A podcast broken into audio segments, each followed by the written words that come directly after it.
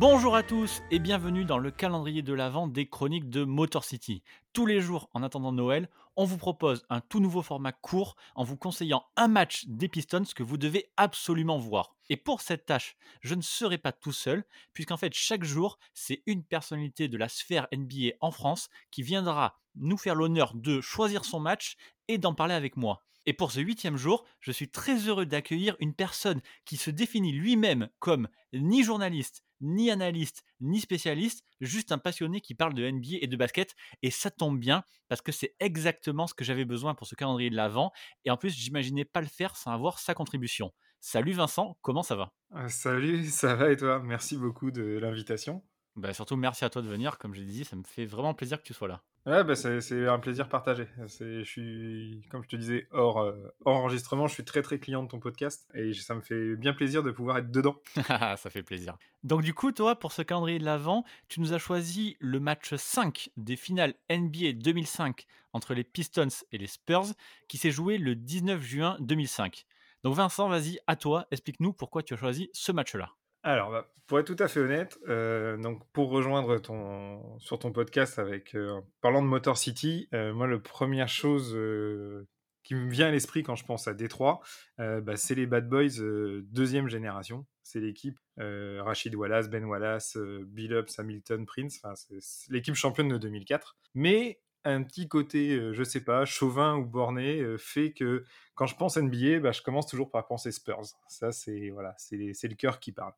Et donc, quand on fait le croisement entre les Spurs et les Bad Boys euh, 2004, eh ben, on arrive en 2005 et on tombe sur magiquement une finale Spurs contre Détroit. Et c'est une finale qui, bah, forcément, en tant que fan des Spurs, m'a marqué parce qu'on est champion. Spoil. Mais euh, c'est euh, voilà, c'est un, une série que certains ont, ont vraiment adoré, dont je fais partie. D'autres ont trouvé ça plus soporifique parce que c'est deux baskets euh, d'école de basket défensif qui, qui, qui s'affrontent.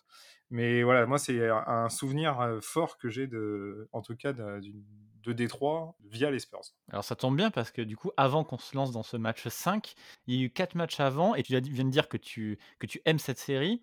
Malgré tout, cette série, c'est quand même 4 blowouts, ou presque. Ouais, sur les, effectivement, sur le, sur le début de série, c'est quatre matchs euh, un peu bizarres, mais c'est, on arrive au cinquième match sur euh, un deux partout.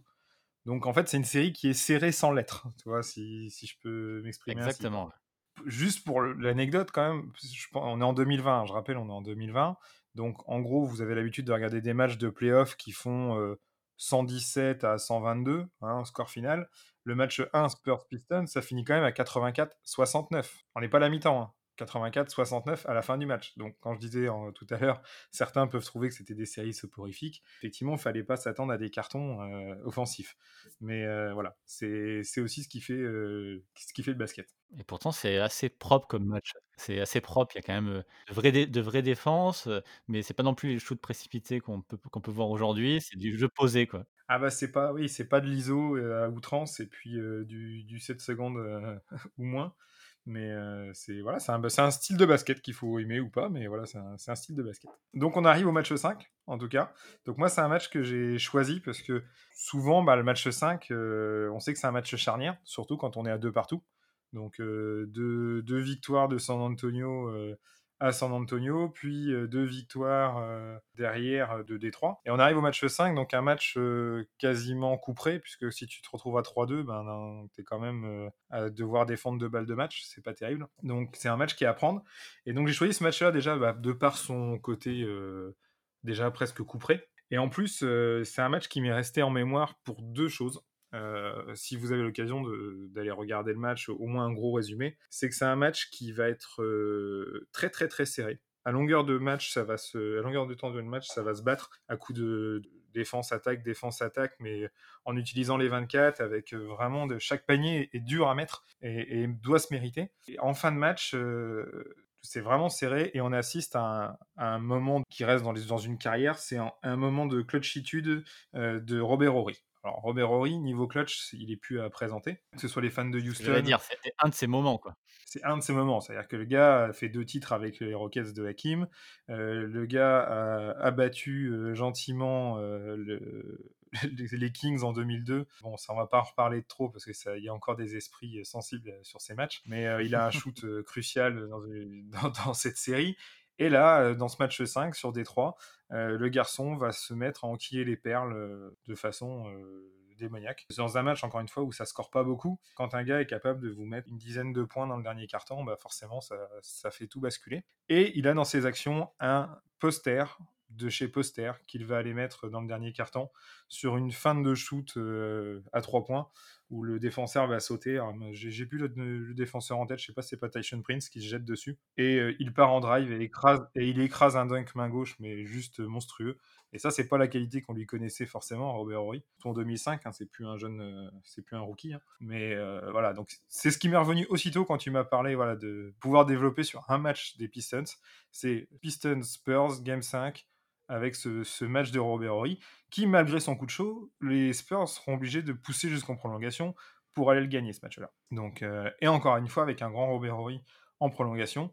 Et en face, qu'il faut quand même euh, pas tirer la couverture que sur San Antonio, il y a une masterclass de match de Chauncey Billups, qui met 34 points de mémoire, et qui a tout fait. 3 points, drive, percussion. Euh. Tony Parker, sur ce match-là, qui n'a pas été mauvais, mais il a vraiment passé une mauvaise soirée. Hein. C'est-à-dire que là, il, se retrouve avec un match-up où physiquement, euh, bah, il ne peut pas le tenir. Et c'est aussi ça qui fait ce côté vraiment très sympa dans ce match, je trouve.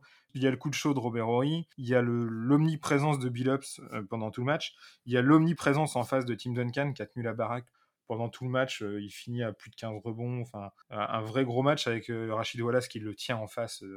c'est une, vraie c'est une vraie, vraie bataille. Et il y a un Manu Ginobili qui est très maladroit mais à côté de ça, qui éblouit quand même le match de par ses coups de ses coups d'éclat et qui fait crier de par ses balles perdues ou ses décisions un peu bizarres. Un vrai un vrai match de Ginobili quoi, qui reflète bien toute sa carrière. Et donc voilà, c'est un, match que j'ai trouvé vraiment équilibré. C'est un match très serré. C'est un match qui se joue à 7 de chaque côté. C'est-à-dire que les rotations, bah, Popovic comme Larry Brown, c'est quand même pas les, spécialistes de jouer à 10 en playoff. Hein.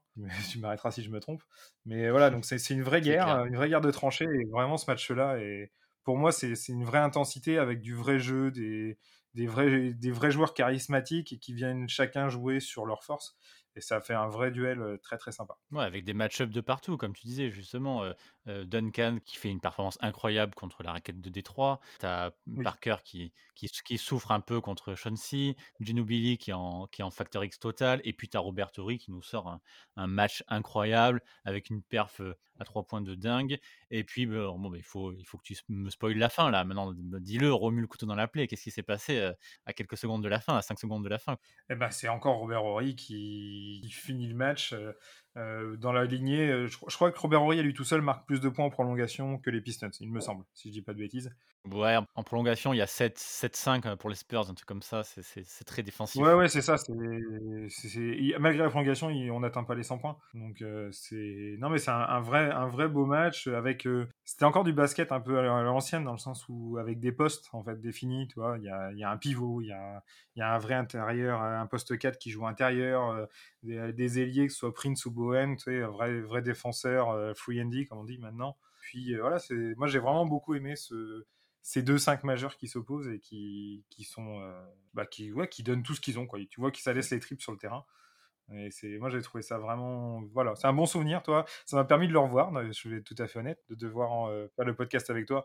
Euh, je voulais quand même revoir le match. Et honnêtement ça fait partie vraiment des de, matchs que je garde en tête malgré que ce soit peut-être pas le match préféré de la grande majorité c'est peut-être pas le plus beau match de basket du siècle mais moi c'est un match qui me voilà, qui, me plaît particulièrement en tout cas. Alors si tu l'as revu récemment, est-ce que tu peux m'expliquer pourquoi Rachid Wallace vient faire une prise à deux sur Ginobili et laisse Roberto grand ouvert derrière la ligne à trois points? Est-ce que quelqu'un sur Terre peut expliquer ce qui se passe sous le bandeau de Rachid Wallace? Voilà. Est-ce que quelqu'un peut a cette faculté ça, au monde? Je ne suis pas certain.